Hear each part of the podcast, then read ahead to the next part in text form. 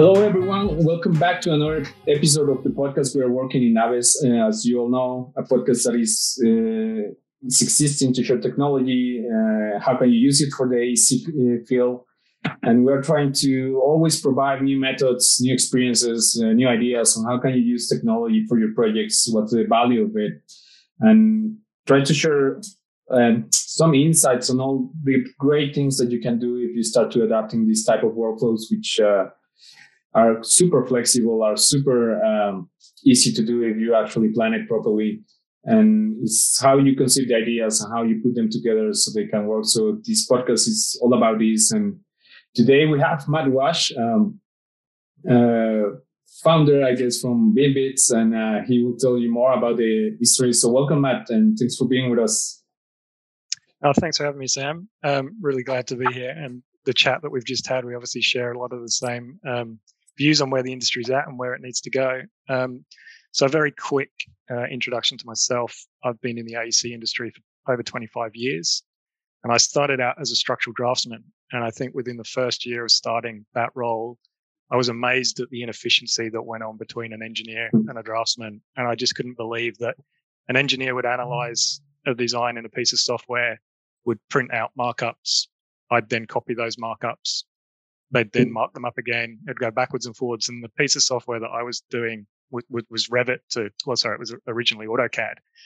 But there was no connection between the mm-hmm. analysis and the documentation. And I just thought, surely technology should allow me to move this information from one place to the other without me duplicating the effort here. So I yeah. thought, well, I'm not going to have a career doing this for very long. So I'll, I'll go and train to be an engineer. So I trained part time to become an engineer. And then I found I did exactly what the engineers were doing when I was a technician and I was marking up drawings and giving them to a technician. And I'm like, all I've, all I've done here is just move from the technician to the engineer. This is, this is not what I tried to do. This was not what I wanted. So then. I asked my boss and said, Hey, look, I, I don't want to do this workflow anymore. I've got the skills to do the technician side and the engineering. Why don't I combine the two um, and I'll design and document my projects? And they're mm. like, oh, that's kind of like what an architect does, but engineers don't really do that. We kind of have these two separate roles. And I said, well, let, us just trial it and see how it goes. And then okay. when Revit came, and then Revit came out, and I'm like, oh, this is making my life even easier because I can use the structural analysis package that we have, move that geometry into Revit, and I've already got a starting point. Then I can start documenting from there. So that was mm. kind of when I had this vision of, okay, my future now is probably more in the technology side of delivery and removing waste from processes and making sure we add value. So in 2013, I did a master's degree in building information modeling. And what, what I found was most insightful from that was just looking at the work that Toyota did and the work, the way that Toyota uses lean manufacturing to just make sure that every step of the process is adding value and there's no waste. And the nice. thing I really liked about what Toyota did was that they said, I don't care whether you're the CEO of the business or whether you're the guy on the factory floor. If you find a problem, you tell everybody about it. We stop work, we investigate that problem, we fix that problem, and we move on. And I just mm. thought this was gold. I just thought this is amazing. Like this is how we should encourage everybody to work. Like let's just not hide the problems under the carpet. Let's raise them and and move on and and solve them so having done that um, for a while, I moved to Australia. Um, i was working for Arup. I'd worked for Arup for 20 years, um, okay. working on some iconic projects in London. I worked on the Gherkin. I worked on the Millennium Bridge. I worked on the McLaren F1 headquarters. Mm. That was my first project I ever worked on. And then I moved to Brisbane um, and worked on some cool projects there. Then moved to Singapore and worked on Singapore Sports Hub. And what I was finding was really difficult with BIM in general was it was really difficult where multiple stakeholders come on board on a project at different times with all conflicting priorities. And I okay. thought this this this is the biggest challenge here. So with manufacturing, you, you manufacture that same thing over and over and over again, and you can you can iterate on it. You get better and better and better at because you're reproducing that same thing. And like with a mm. building, we we treat every building as a unique unique building. Yeah. And then I tried to break that down and thought, well, is that really the case? It, you know, is a pile cap a pile cap and a pile a pile and a slab a slab? Yeah. Like how, how, much of what we're doing is really repetitious unique. and how much of it is unique and creative? So I, I came up with this this phrase called mass customization, and I thought this is what we need for our industry. We need to mm. automate the mundane and the boring, and focus on the creative side of things. So let's let's not reinvent a pile cap a million times. We've, we've, we've done it a million times before. Let's work out the best way of doing mm. that. And then make sure that the computer was doing all the things the computer could do and leave the human to do what the human's good at. So computer can do repetitious tasks over and over and over again, never gets tired. As long as there's a yes or a no answer, it's going to get it right. A human is really, really good at communication and empathy and bringing lots of people together and okay, we've just changed what we thought there. We're going to go and change and do it completely differently. And the brain can obviously respond to that very, very quickly. Whereas the computer's like, no, no, you program me to do this thing. You've now got to change and program me to do something different. Hmm. so for me, it's a combination of both the, the computer doing what the computer's good at and leaving the human to be really good at being creative. So the company that I work for now is called Autonimation. Okay. Uh, we're part of the we're part of the Bad Monkeys group, which I think most people are aware of globally, with Dimitar, Håvard um, in Europe, um, and um, Konrad in, in in the states, and Marcello in the states, and and Adam in Brisbane. So being in Brisbane, I started chatting to Adam, and we we obviously aligned on a lot of these things. So automation means automating with the human touch, and I was just like, this is gold. I love it because it's combining my passion of letting a human do what it's good at, um, and obviously letting a computer do what it's good at. So the product BIM Beats um, kind of aligns to a lot of this thinking because I was working in a large architectural practice in Australia, uh, and we were mm-hmm. having issues with Revit. Revit was crashing fairly regularly. We were identifying pockets of brilliance. There were people doing some really amazing things with Dynamo and Grasshopper, um, creating automation routines, setting up remote machines to do PDF printing, all this amazing stuff.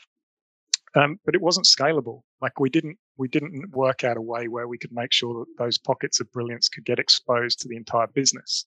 It was always either one one individual that whenever that that person was working on projects, good stuff happened, or projects, and it was like, well, okay, it just sits in that project and never comes out of that project. So what the idea with BIM Beats was originally was to help us understand why Revit was crashing a lot. And I'm like, okay, I need to understand what was the user doing, what was the file doing, what was our infrastructure doing, because essentially understanding any Revit crash comes down to those three things. It's yeah. how good's the file, how good's what what was the user doing, and how good's the infrastructure that it sits on. So chatting to Adam about this, and he's like, "Ah, oh, look, we're we're developing this tool where we're going to capture the Revit events. We're going to capture how long it takes to do those events, and we're also going to look at the journal file and understand what users are doing within those journal files." And I'm like, "Oh, this is really cool because." All I'm doing right now is writing a Dynamo script to extract model health. So I'm pulling out yeah. the file size, the number of warnings, and all this kind of stuff. And it was it was good, but it was only static on certain projects, maybe once a mm. week. We'd get an Excel file, we'd pull the Excel file into Power BI and we'd analyze it. And it was good, but again, it, it wasn't scalable. It was, okay. it was just some projects at whatever time we were doing it. Mm. And Adam said, Adam said, well, no, we don't need to do that. I'll just, I'll just process it all in real time and send it to the cloud and we'll get the elastic stack to, um, to process that and it will feed back in real time what everyone's doing. And I'm like, you, you're kidding me, right? And he's like, no, no, no, we, we can definitely do that. So then we set up these dashboards, and to start with, they were pretty hacky. They didn't, you know, it was just grabbing the data. It didn't really provide that many insights. But over the last two years, we've started to interpret that data and started to find out what's useful and then start creating actions from those insights. So it's been really, really amazing to see people who, and particularly in the COVID environment where you've got a lot of people working from home, how would you ever know who's doing really innovative things when they're just doing it in isolation? Like, yes, mm. we have Teams meetings, but BIMBeats basically uncovers all of the people that might be shy and want to keep those things to themselves, not not through wanting to kind of keep them there, um, but just maybe their personality is they don't feel comfortable sharing those things. So we we're removing all of the bias of a perception of the model slow. Oh, this person's good, this person's bad, because everything we're doing is based off of a metric. So it's okay. how long does the file take to open? How many work sets did you open when you opened that file? Have you compacted your file? Are you using all of the plugins that your company's bought you because they're ways of doing things smarter? Who's using yeah. Dynamo to automate things? So we started uncovering all of this information and realizing, yeah, that we'd got these pockets of brilliance around the organization. And it was like, how do we change the pockets of brilliance into business as usual across the entire practice. Yeah. So what we then did was, okay, let's build up some kind of competency profiles of what are actions that advanced users do? Who's using Rhino inside? Who's using Dynamo? Who's doing all this really cool stuff? And how can we then feed that down into project teams on the job? Who are the people that are showing an interest in learning these things? Yeah. Rather than sending them on the course, let's put them with these people that are doing this actively on a project so mm. we can just continuously educate and train people and share that knowledge because we've got the insights in BIMBeats to do that. So it's been really insightful to do that. Sounds sounds brilliant. It's really clever. Like uh I mean, like if you collect all this data and you know, like all the key points where you can move the pieces correctly, I'm pretty sure like the workflow of the company definitely changed. Uh, oh, absolutely. And and think just silly little things like when Revit crashes, most companies ask their team, you know, please log a ticket, explain what you were doing, yeah. what file you were in. What like we we just log that automatically every time there's a fatal error or an unrecoverable error we grabbed the username, the file name, how many sessions of Revit they had open at the time, how long Revit had been open, how long the machine had been open, and then all the health of the model. Yeah. So and we and we know what computer they're on. So all of the things that could contribute to that crash, we've automatically collected. There's no need to do the ticket. There's no need for an mm. IT team to go and investigate what those things were. And then yeah. they can start building trends is it the same person that keeps getting those same errors? Is it the same file that keeps getting those errors? Is it that computer setup that gets those errors? Yeah. And it was just, it was just like, this is gold again. Like we're, we're capturing all this stuff and now we're turning it into insights and actions around what we're finding. Um, yeah, so and, it's really, really insightful. And that's going with tr- truly like a improvement of time and, and, performance for the company in long term. Like, because uh, I mean, like people that is not familiar with this type of issues, when you have a company it doesn't matter if it's big or small, like these issues, I think all the community that is using Revit for a while know this type of behavior. And, um, and sadly, like it's something that we have been in a way, uh, just getting, uh, used to live with it. We, we just adapt to this and, uh, but we know these problems, but if you, if you actually save all these hours that you have like, uh, crash with a computer or you have to restart the computer, like we, we are talking about like possibly like easily in my life like half of a year like on the time that i've been like wasting just open closing you know exactly and and what BIMBeats is allowing us to do now is actually quantify exactly how much that time is because uh, we know how much time it's spent opening file and saving a file and when you crash we you know we can say okay how long does it take to write that ticket and get back into the file? and mm-hmm. all of these types of things. Um, so it's been pretty incredible and one of the things that has been a really easy metric for BIMBeats is um, one of the companies we work with have set up a remote machine that does their PDFing overnight and does the compacting of the central files overnight so that they're not doing that during the day. And because we put BIMBeats on that remote machine, we know how many hours that remote machine has worked, which essentially means that's hours that you as a human don't need to work because the computer's done it for you. So in terms of an ROI metric, it's okay if you're now compacting your central files on a weekly basis or nightly basis or however you want to do it, and you're doing that at night and you're automating that process, that is time that a human doesn't have to do that. And when you compact the file for the first time, obviously it takes a little bit longer. You got to make sure no one's in the file. Whereas if you do that in the middle of the night on every file, your files are far more stable. They're smaller file size, probably less likely to crash. And we can tell that because we can go, we've got stats on the ones that haven't been compacted and the ones that have. There's, there's just so many things that BIMBeats is being able to capture um, to, to get these insights. But I think the thing that we started this conversation on was around understanding COVID and the impact COVID has had on people's work patterns. Yeah. what what we're finding, which is incredibly insightful, is is that there are people that are really doing well with COVID in balancing going into the office and staying at home. And if they stay at home, they get their commute time back. They get to spend more time with their families, and that's awesome. And they're really, really good examples of people who's got that working really well for them. But on yeah. the flip side to that, we're finding a lot of people are spending more time working because they have instant mm. access to be able to log on and continue to do a little bit extra here and there. So the work patterns before COVID were, you know, typically the nine to five. We obviously yeah. know that doesn't work for everybody and that's fine. But what we're finding in the data from BIM Beats is that quite often people start early in the morning. They'll do some time, then they might have a little break, and then they start again, might have a little break.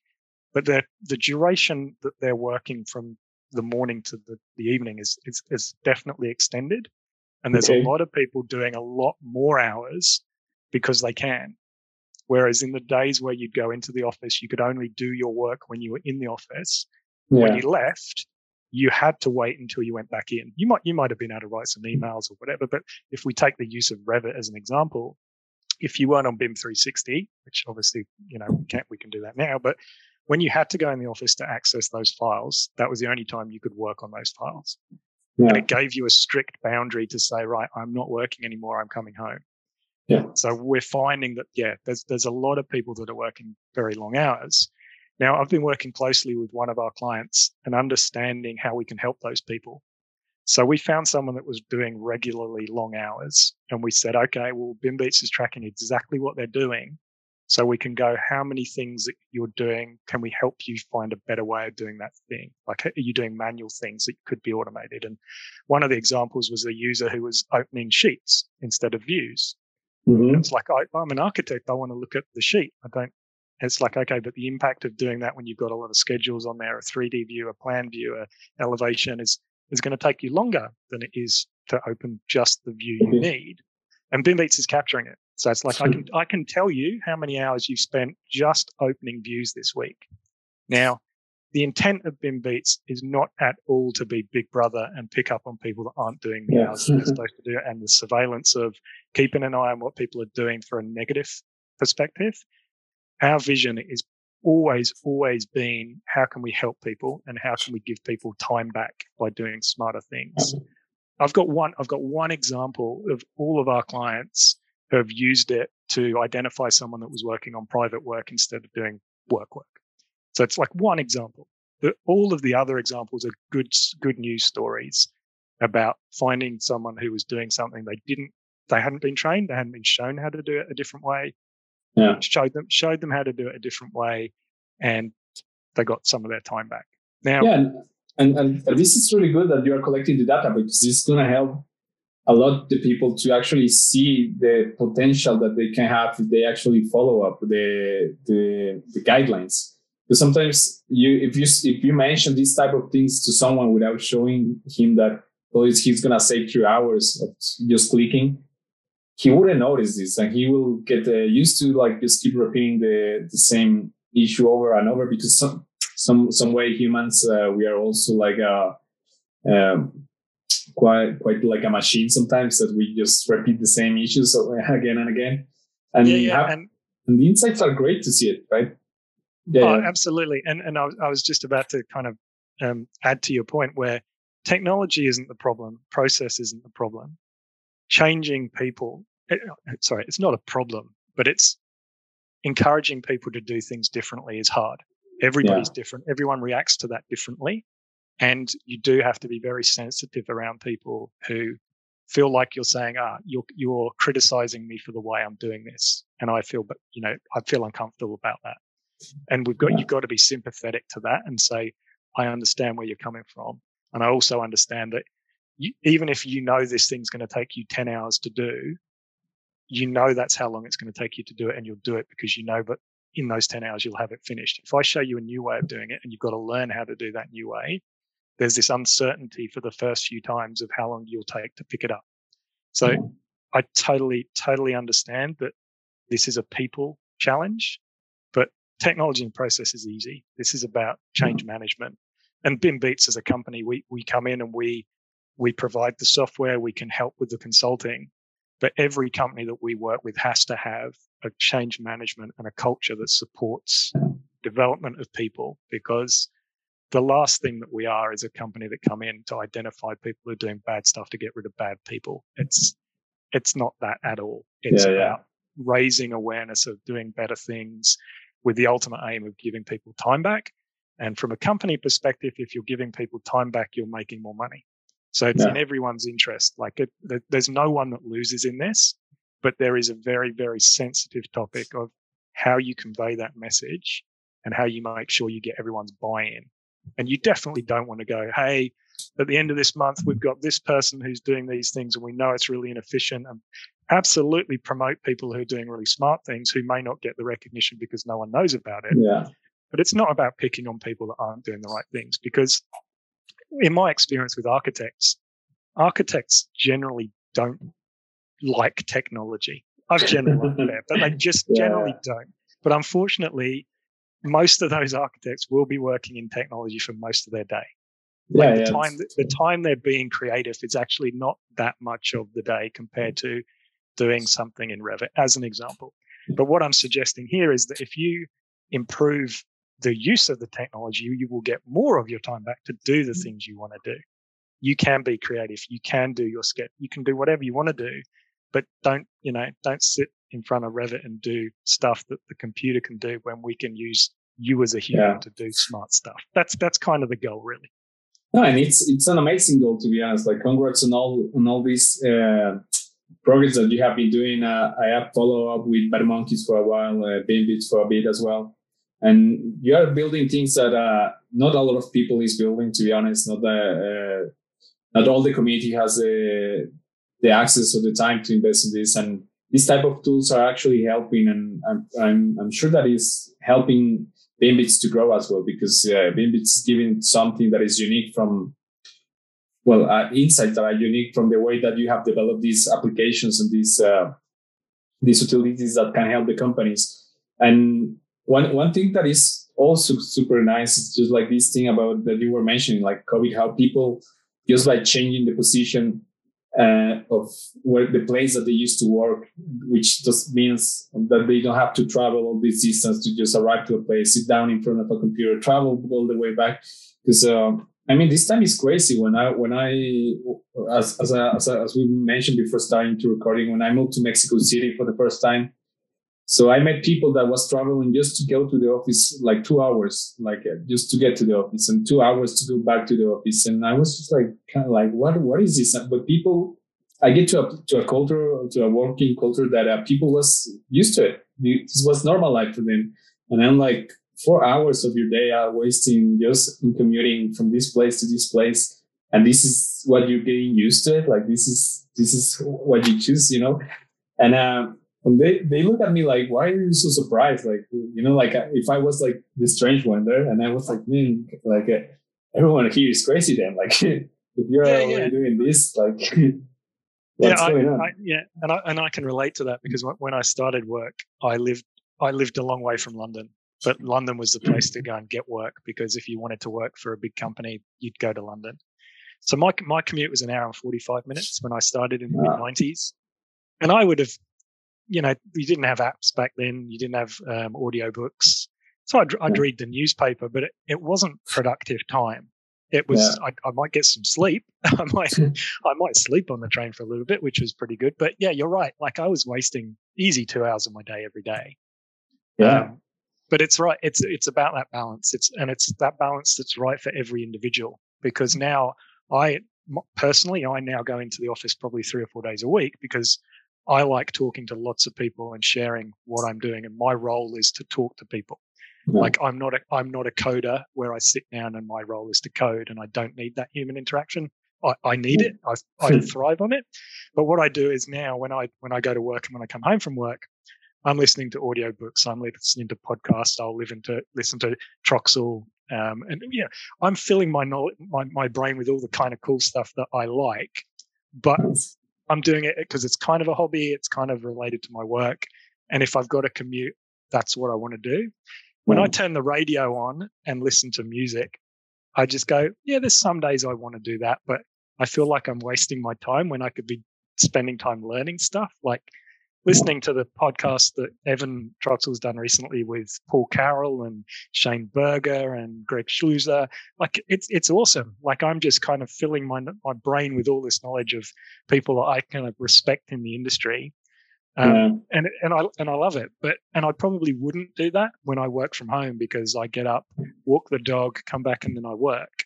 Whereas yeah. I've kind of got my routine now, where when I commute to work and commute from work, I'm podcasts, audiobooks, whatever it might be. So yeah, it's about that balance and, and, it, and, you know, people do need downtime. People do want, yeah, I just want music.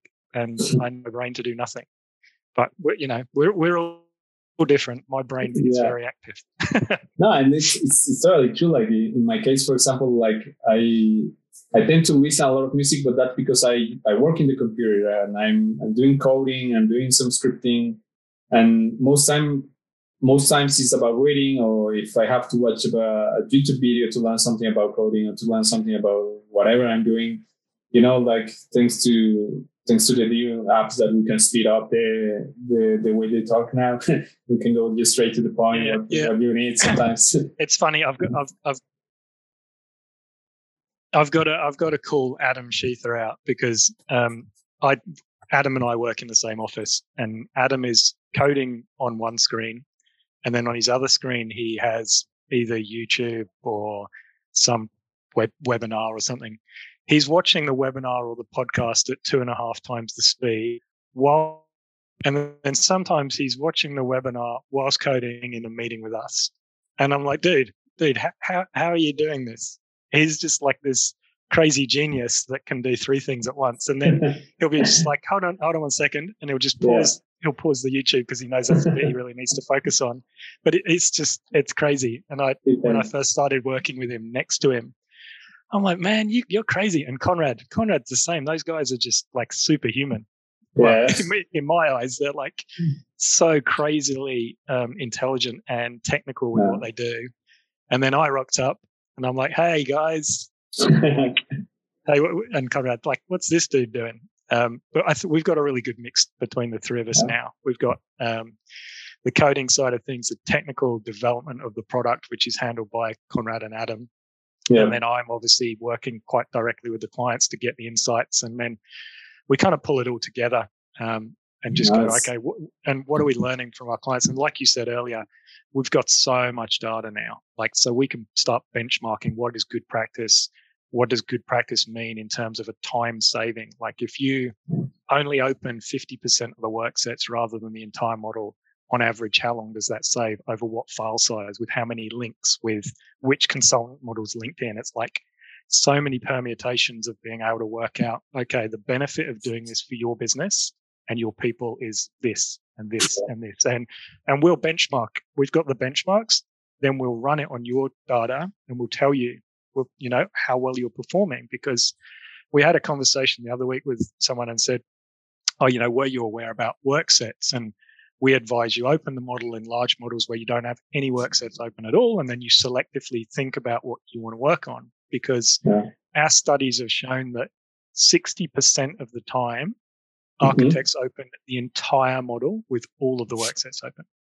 Okay. So we were like, you know, and we we we relayed this story to a potential client, and they said, "Don't worry, you know, we have weekly meetings. We say this every week. We just reinforce this message of don't open every work set. Like you mm. just think about it.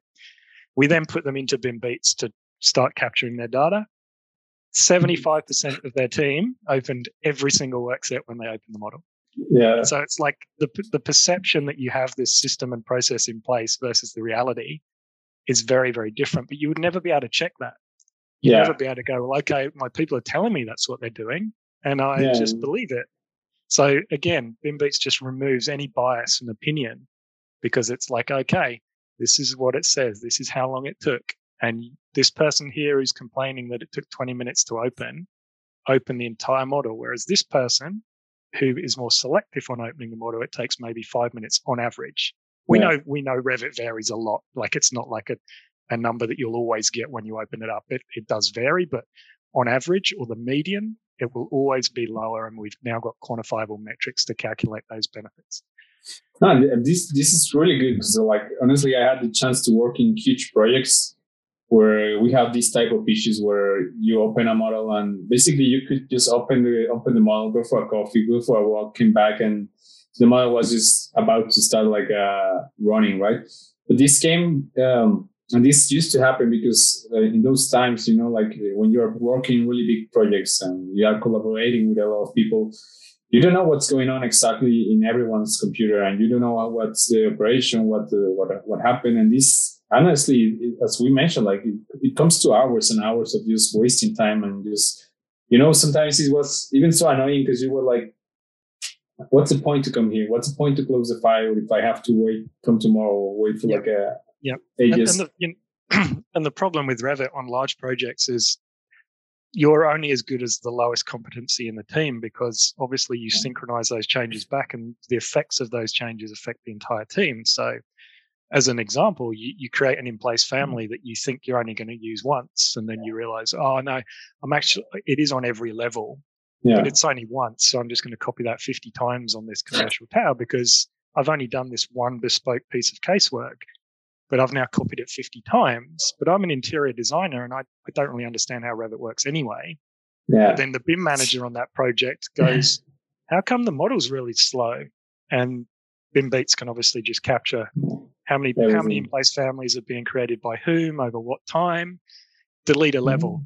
Oh, hmm. someone's deleted a level and the level's deleted all these elements. We've got no Right. idea who did it. When okay, BIM Beats, we know when that's happening and we can set up alerts. So this is the great thing. So we can say, as soon as these things happen within Revit, send a message to a Teams channel or a Slack channel or whatever it might be. Yeah. So the BIM manager or project leader of that project will know a minute or two after that event has happened because we're capturing it and we're alerting people that those things have happened. So if someone's exploded a CAD file, deleted grids, deleted design options, whatever whatever it might be, we can basically set an alert up for anything that is a Revit action.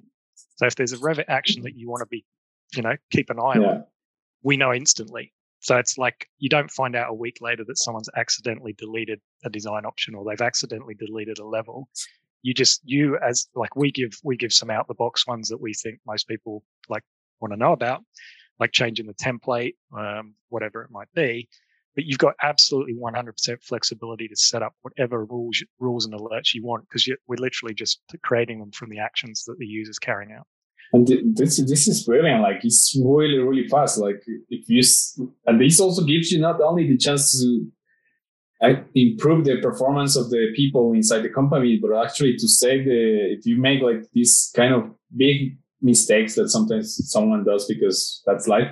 You just like in one minute you still are capable of saying you know stop the right there like don't Well, think- synchronize don't to go and Exactly. ruin everyone I else.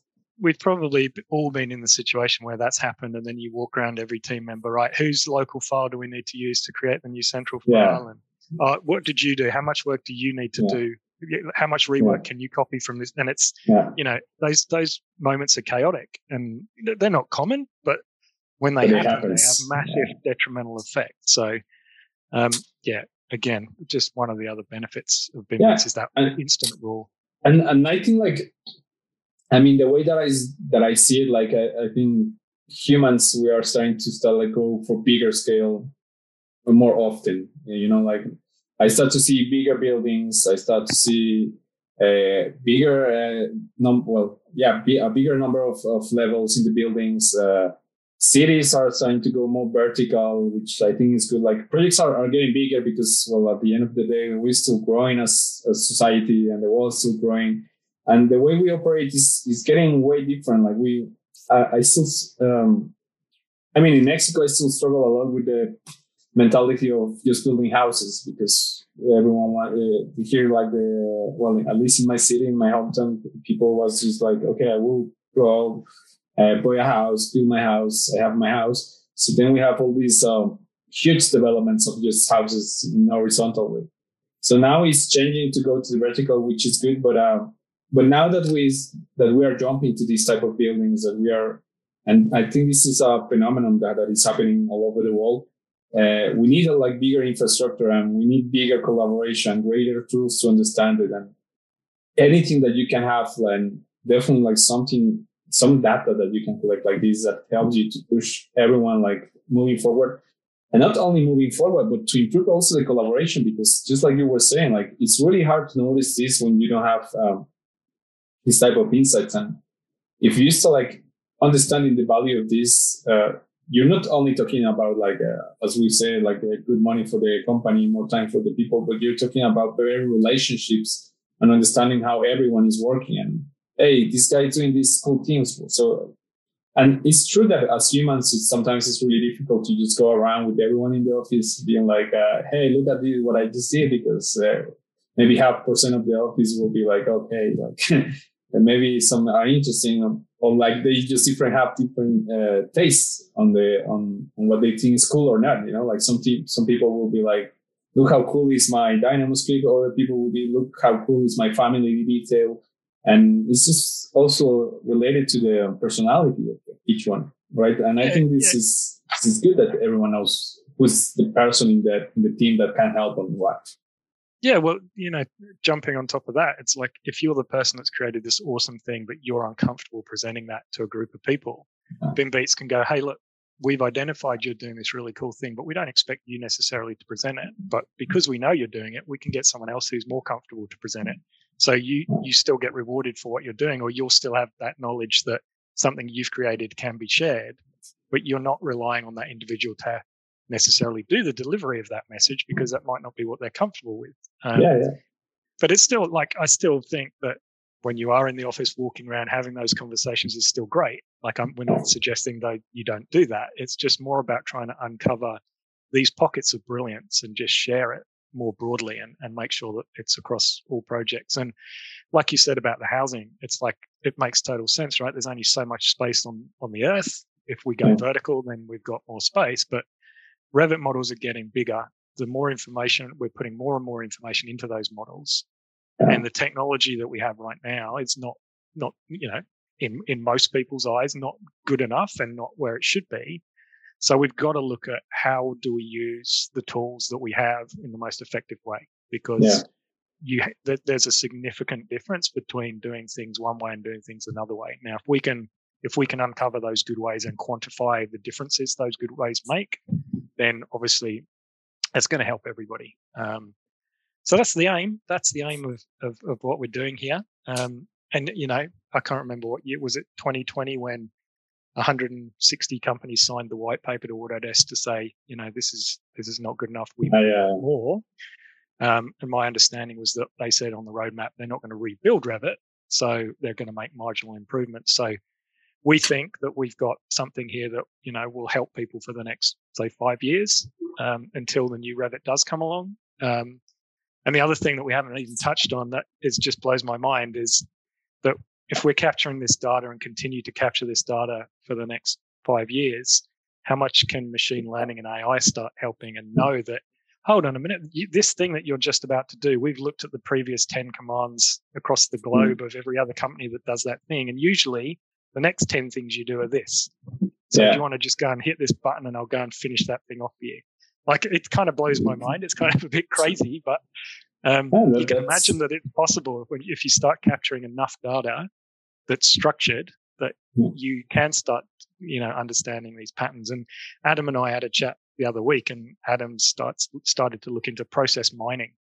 And he's yeah. like, "Oh, this has started. To, you know, it's getting me really excited about where we could potentially go with BIM Beats because process mining can look at the most optimal way to move from one place to another place and look at how far you deviate away from it and understand how you can mine that to understand, yeah, the, the most optimal way to complete um, a task. And I'm like, this is this is awesome. I mean, this we're, we're now we're now talking in the future, but if we're capturing this data now, who knows what it's going to be able to give us in the future? And if we don't start capturing it now, we're going to regret it when we get to the future where it can start, you know, five years time, and we go, oh man, if we'd have captured all that Revit data five years ago, yeah. we'd be able to automate all this stuff. So, you know, maybe this is a marketing pitch for us that guys jump on and get BIM Beats because if you start capturing your stuff now, we'll be able to do all this awesome ML and AI stuff in the future. But uh, yeah, no, no, and also like, I mean, just to start, like you will give your clients actually data that is way super valuable. Like this is and this is something that I've been thinking also for like um, a couple of months, uh, like uh, when I when I was reading about like that uh, like a couple of months ago, like. Uh, so, so for me, like I started getting familiar with coding after like scripting and stuff. Because first, you know, scripting, I was like, oh, okay, this is cool. And then I, I jump up to the coding wall as, as well a bit. And I'm like, okay, coding is also super cool. Like has a lot of things that I didn't know and I was not expecting. And that's when I actually start to understand like what if I actually have the data of all the projects that I have worked previously? Like, what if I, I don't know, like for these buildings, I have the data of how many windows I have, how many elements of uh, plumbing I have, And yep. if you have to, and I don't know, like, because, well, you know that those projects, they require a lot of things. And if you can have these elements, like the way you can actually estimate in the future, like projects, uh, or not only estimate, but predict the functioning of the buildings, because you know, like if this is a living, uh, yeah, like a, a, a, building that is supposed to be like uh, departments, but this one is commercial and departments, and this one is this a data center. Okay, so what yeah, do you that, what do we do with all this information? I think companies should really focus also on this part, which no one is focusing right now because uh, it's still really hard to make people understand, like, or to go to a contractor and explain him look, man, like uh, if you have all, all this in a model and we develop your project and you collect all these for you,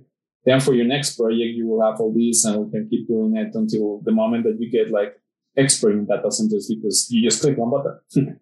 yeah, absolutely. And we, we have a, um, part of BIMbeats where you, we allow our clients to add in whatever project information parameters they want. So mm-hmm. we have clients that are now adding in a market sector parameter. So it's is it a commercial project? Is it a residential project? Is it a stadium? Is it a convention center? Whatever it is. So they now are grouping all of their data into different typologies.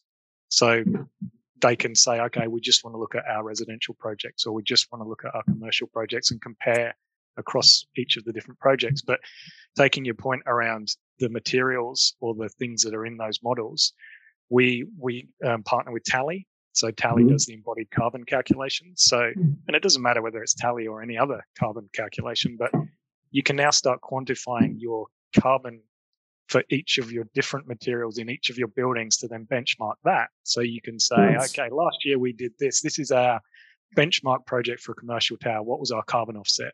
How much do we want to improve that by next time? And what materials did we use to do that? And then it's like, okay, we want to get better and better and better. We're benchmarking from last year to this year, and we always want to continuously improve that. So, but again, it's just how do we use the data in a positive way? And the carbon offsetting is just uh, just a genius idea to be able to say, okay, yeah. on this project we added um, pulverized fuel ash into the concrete, and that reduced carbon emissions by X amount of percent. So we'll put hmm. that data into the model, and then we've captured that, and it's yeah, yeah it's just really exciting about what no, we can capture. And, and this is also like this this point in particular is amazing because one of my thoughts and reflections also is that uh, sustainability cannot happen without data. Uh, I yep. think that there's that's also like a huge uh, like huge gap that we still have in the industry and people um, and all these because with all the respect with all, to all the experts out there with let's say sustainability is just doing an analysis and and collecting the electrical way. But I think like it's way more than that. It's, it's, it's about how can you actually understand the data of the of the project so you can actually start reducing the consuming of, of all the elements because you know I, I remember I was um well I was telling some things about like sustainability and they were like well you have to use this uh, special uh, toilet because it uses like less water and this special brand and da da da and I mean, it's it's nice that you have these uh, these uh, particular elements and that you can place in the house or in the building that helps you to re- reduce energy. But do we have the data of how much uh, can we use to reduce it uh, in the future? Can we have like a building just because we have the collected data that we know that okay, if we put like a plan to treat the water here, then we can reduce it and it's not um, and start doing like this bigger reflection where sometimes the brain, the human brain, is just like uh, without the data, it's just so difficult to understand it. it's almost impossible. You know? Yeah, it is, and it's kind of like anecdotal evidence or opinion, and this is backing up those opinions or thoughts or hmm. in, with data. And I think it, it needs both. It needs the the gut feel and the intuition about an idea, hmm. but backing that up with real metrics to say, did we achieve what we thought we were going to achieve through actual data? But there's, yeah. there's probably probably a couple of things to touch on that usually get raised when we talk about BIMbeats that we haven't discussed, and that's hmm. privacy, um, security of the data. Like we we're very conscious around what we're capturing. Um, we're not capturing any sensitive data about people. Yes, yeah. we're capturing a, a username with the file they're in, but you know we're not capturing any sensitive data. Um, the data gets processed extremely quickly in Elastic, like almost instantly. A lot of our clients want to use Power BI because they're familiar with Power BI. So we do integrate with Power BI and we do a REST call into the Elastic instance and then pull that data down.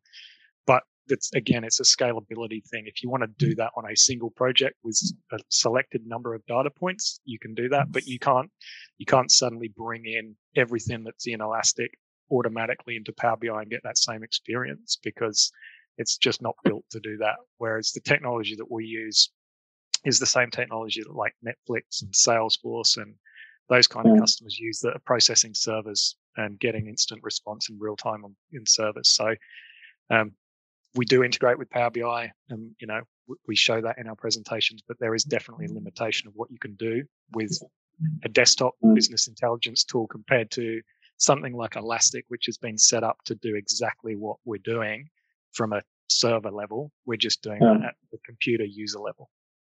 Yeah, that sounds great. And I, I just I just have have this question now, Matt, like shifting a little bit like uh, I I'm I'm guessing like BIMBeats normally gets like uh, as or normally gets higher or gets or, or provides support to big companies, so like middle middle sized companies, I will guess. So what what what what what's happening to the small companies with the small groups of people that still like are some sometimes they are building a lot, but they don't have any idea of this. Uh, does BIMBeats have like some sort of like a idea on how can they go to that market as well? Yeah, we do. We do. Um, I guess as you as you're aware, like when you work in a large organization, you have a very wide mix of competency levels. When you start reducing the size of that organization down to maybe let's just say an architectural practice of five people, there's a lot more transparency around how those people are performing and where they need help because it's just less people.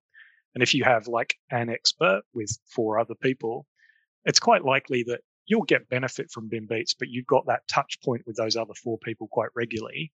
And mm-hmm. as long as you're eh, um, using your knowledge to educate those people and that you're regularly upskilling those people, that yeah, maybe BIM Beats is not a product that you would you would need. It would still be extremely useful, particularly around the model health and those types of things. But from a user um, upskilling point of view, when you've only got a few people, that's not you know it's not as relevant we can't, we we currently sell BIM Beats at a minimum of 50 licenses per organization.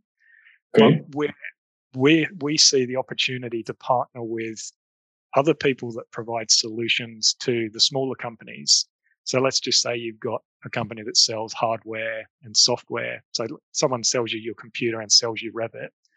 We're happy to say, look, if you want to manage those smaller companies because you deal with lots of smaller companies, you can buy 50 licenses from us and then you can distribute them to 10 companies of five people if you want. That's entirely okay. up to you because that business model will work for you. Whereas for us, if we have to do the setup and we have to do the training, like for us to do that on a very small scale doesn't make sense for us. But if you're, if you're running a business that supports lots of smaller practices, that might make sense to them. So whilst, whilst we currently focus on 50 licenses and above. We have companies that have 20 people that still say, I'm happy to buy 50 licenses because for 20 people, I can see that the benefits there. And you guys nice. are providing, you, you guys are providing us now with ROI metrics to say, well, even though I'm, I've only got 20, like the 50 still works for us. So that's kind of, kind of where we see, but it, it's evolving so quickly and so many different options that we've got around supporting um, organizations at all levels I think there'll be someone maybe on the podcast thinking, oh, well, this this could be a model for that to work in the smaller organizations, or this is another opportunity to do that slightly differently. Like we're still quite in our infancy. We've, you know, the product's been around for two, nearly three years now. And okay. we're discovering different ways of making sure everybody's getting the value out of it every day. I had, I had a call this morning actually from one of our clients, and he said, wouldn't it be really cool if we could work out what the composition of a view was in terms of 2D versus 3D because in his mind it was like 2D is kind of junk and the 3D is the smart. So can we get a list of all of the views that have the highest proportion of model elements versus non-model elements or, or vice versa? Which views have got lots of 2D content on and a little 3D? And I'm mm-hmm. like, well, yeah, of course we can do that. We capture the number of annotations, the number of text notes, the number of filled regions, the number of masking regions, and the to- total number of instances on a on a view. So now we can go, what's the total, and then what's the percentage of each of those in comparison to the total? So yeah. now I'm like, oh, this is great too, because now we can educate people around, okay, on a GA plan at one is to 100, you might go, well, I don't need that much line work because it should be from the model. If I'm doing a one to 10 detail, that's fine. I totally get it. So yeah. now we can go, well, okay, let's focus on the plans and understand who's doing a lot of 2D work on plans that might be able to do that in a smarter way. But it's okay on a one is to five detail because you know you you might be bringing in detail components and, and embellishing the model. But I'm like, I didn't even think about this. Why haven't I not thought about this? yeah, it's, it's, there's many things still to think out there. I guess like uh, a lot of ideas that uh, people, clients, depending on the on the um, position where your company is and what do you do, like uh, definitely like a different mindset inside the company. Uh, companies that only focus on design, uh, probably the metrics that they will have to measure are different to go to the ones that are, I don't know, for like engineers or technicians where they focus more on like actually developing the documents. So yeah, yeah, like uh, the the the whole the whole industry of the AC is changing a lot. Uh, especially, I think like the last couple of years where technology has been pushing a lot because thank God everyone is I think everyone is doing a little bit in their own position in their own side because uh, I don't know, like I at least in my experience, architecture is way different.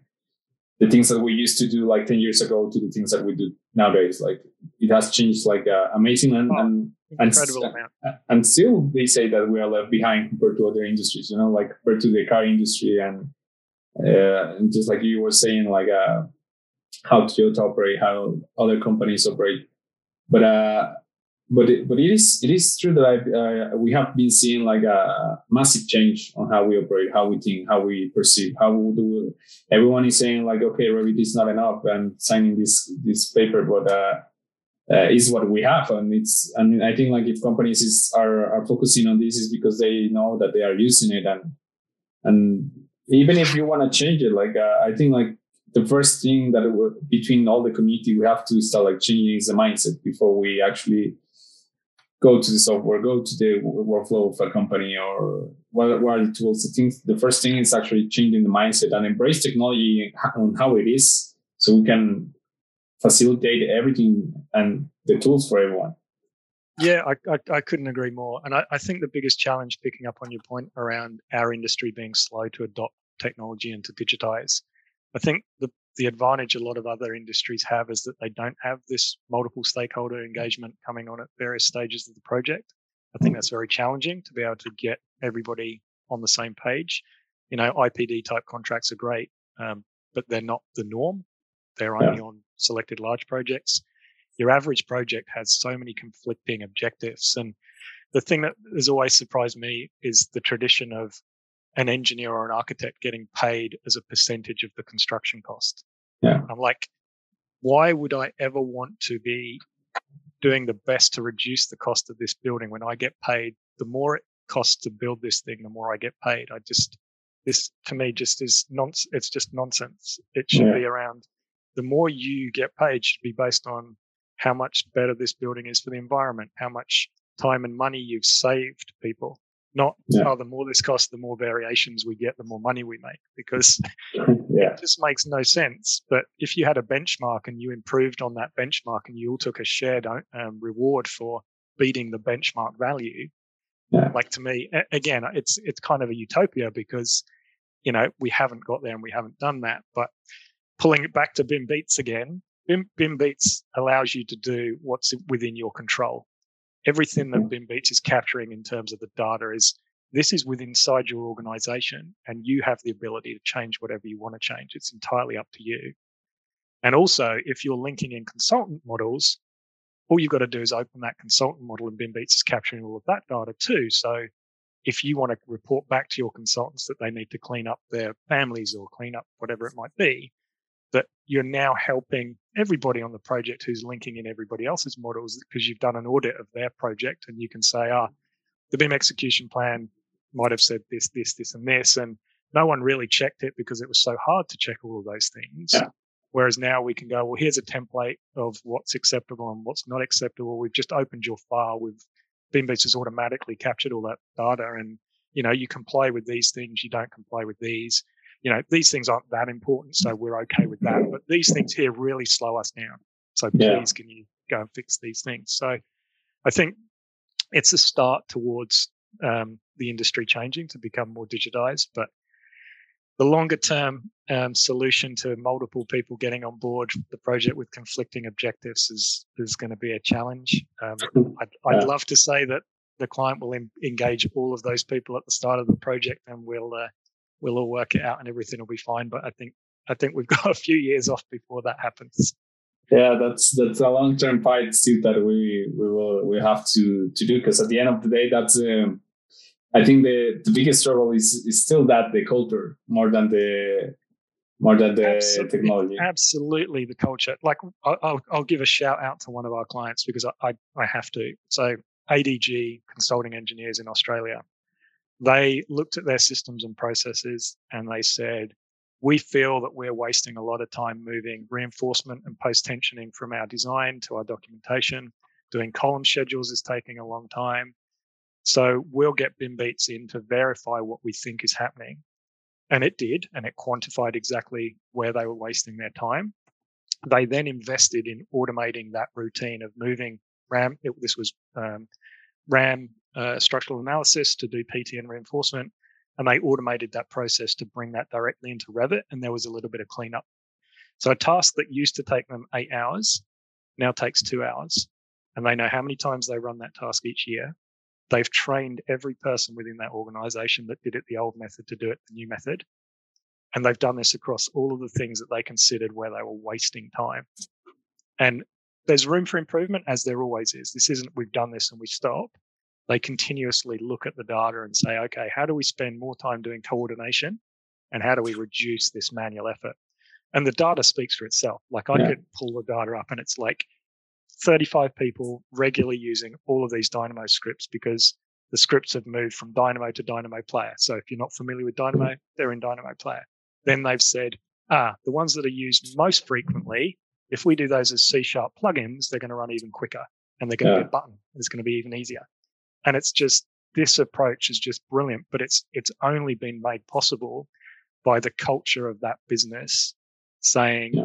this is going to make your life easier. This is the way that we do something here. If you want to, if you have a better way of doing it, absolutely raise that better way of doing it and we'll test it and we'll run it in BIM Beats. So we'll know whether it's quicker yeah. or any other method. We're not telling you you can only do it this way, and we support finding yeah. better ways of doing it. But they have that culture where they're saying, we want you to do these things as efficiently as possible so that you can do the things that you're good at. But yeah. hey, if you if you find a better way of doing this, the challenge is on. Like if you hmm. can improve what we've already improved, then we welcome that. And I, I, I think it's just for me, it was something that I always thought was just so obvious. But that cultural change and the people change to get everybody to buy into this idea is very, very hard, very challenging. And again, it's a scaling thing. Like this organization, ADG, have got 35 technicians and it's a good number. It's a number where you can yeah. manage that. Like it does get harder as you scale. But to see that and to see the results in BIM Beats is like we just like we're just so proud because it's like this is what we did this for and here's the results and these people hopefully are getting their life back or you know at least a few hours back yeah yeah no this is this is a great shout out to that company. Honestly like it's amazing to see people that want to engage like that that are looking for this uh, to break this culture to to change the, the the perception and the habits. And as you were saying like um teams honestly they and the people working together is not it, it shouldn't be working to to to be like a um, as a, to be like a contest on who's doing more but it should be looking as a team and how can we work to be better happier and having less time invested here you know like um, uh, at, least for myself, like I, uh, I had the chance also like uh, in periods of, of in some sometimes in, in some periods of, of my working hours to to start like becoming good at Dynamo that I start like to have uh, I, I, start I start having like free time uh, in the in the in the in the in the companies because what I was supposed to do was done, and then I had like all this free time during the day to actually learn more stuff and this yeah, yeah. this is this is something that I, I, I really appreciate like uh I realized that automation, any type of automation, uh, if you invest sometimes, maybe at the beginning it's not that simple to adapt or takes a little bit. Like there's always a curve on on this on this on this type of um, changes. But once you actually go to the curve, like you'll see how easier your life will become and how good. And then if you want to listen to the podcast or like or you want to play play music or you want to learn more stuff, like then you have time to do it. And exactly. I, and I think like at the end of the day, the real the real money and the real earnings is actually time, besides everything yeah. else. Abs- absolutely agree, and you and you're absolutely right. Finding doing something different to the way you've always done it is a challenge, and there will be a learning curve, and sometimes that learning curve is going to be quite steep. But what we're trying to encourage with BIM Beats is that that learning is carried out on the job, and it's not that you and you know blended learning. Everybody learns differently, but yeah. learning on the job when you need to do that thing and you've got the support there at the time you need to do that thing generally works best as we found. But if you if you have a company that's providing you support, it might be online learning from LinkedIn Learning or Mm. eGlobal Training or Knowledge Smart or whoever it might be, you can still do that, but you can then use BIM Beats to go, well, okay, what was the thing that they were learning? Was it families, advanced family building? Now, the people that have done the advanced family building course are they now building less in place families than they were last year?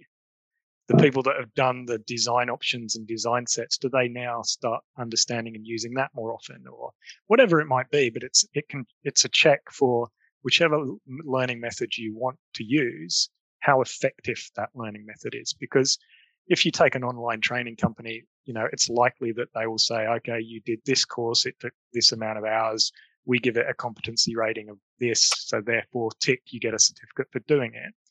If you do that and you don't use it for a couple of months, and then when you start to try and use it, you try and go, oh, I can't really remember what that was. You haven't really measured the effectiveness of how good the training was. All you've done is tick a box to say you did it. And yeah. at the time when you did it, you could show you could do it. But yeah. now we're saying, well, okay, let's just say you did demonstrate you could do it in the training two months later, we're now saying, well, BIM Beats is here to say, let's let's see whether it retained you retain that information or not.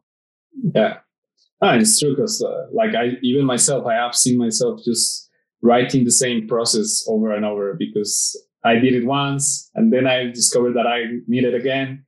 And then I'm like, okay, I have to do a note or something to do this. And and we're not and and that's just me personally, but like in a company, all these repeatable tasks that you will find like it's, it's are great. So so definitely BIM Beats, I guess like uh, well, first of all, uh, congrats on all the hard work that uh, all your team has been developing. Honestly, like uh, uh, I think anyone in the community of Dynamo and and Grasshopper are quite uh, familiar and they they they know actually what's up with BIM Beats, what's going on with them.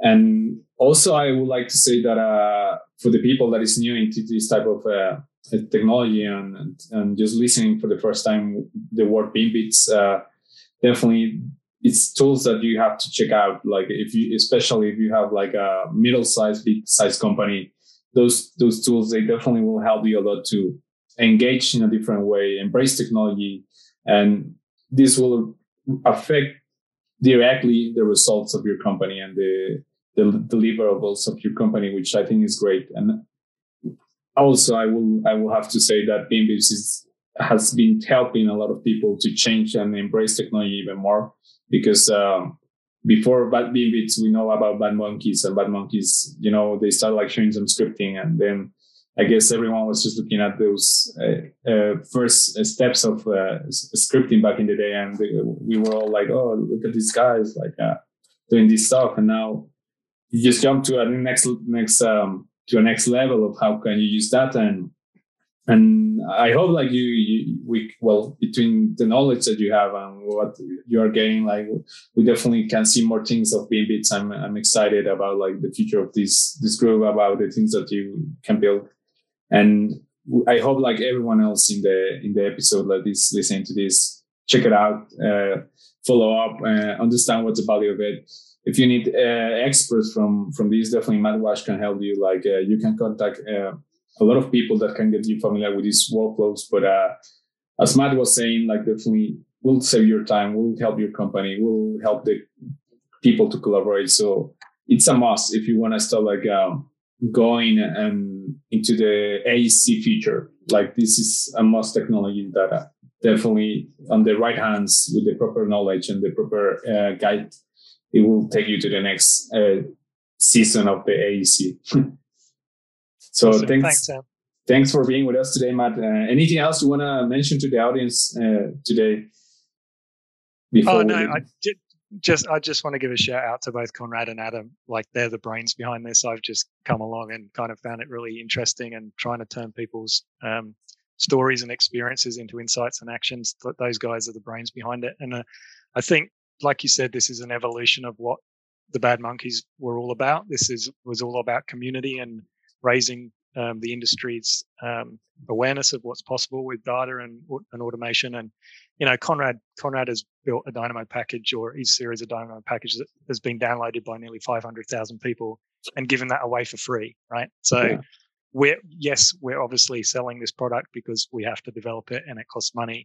But yeah. you know, we started out as a community organization that just wanted to make our industry better. Um, and I think the evidence is there that we're not a startup company that's got VC funding and, and spending money here there. We're, we're you know two guys that's now developed into me as well. Um. But yeah, we're just a small company wanting to do the right thing for the industry um, and enjoy it at the same time. And I, I, think right now we're we're on a we're on a roller coaster ride and we're loving it. And you know, speaking to you, Sam, and seeing your enthusiasm with it too, it's kind of like just reinforces our our buzz within our team. So thanks heaps for having me on. Um, it's been a pleasure. Thank you. Uh, thanks to you. So we'll come back with more episodes for uh, the future of the podcast, um, uh, hoping to keep sharing about this knowledge. And uh, well, thanks again to everyone for listening. And I hope we can come back soon with another episode. So goodbye, everyone.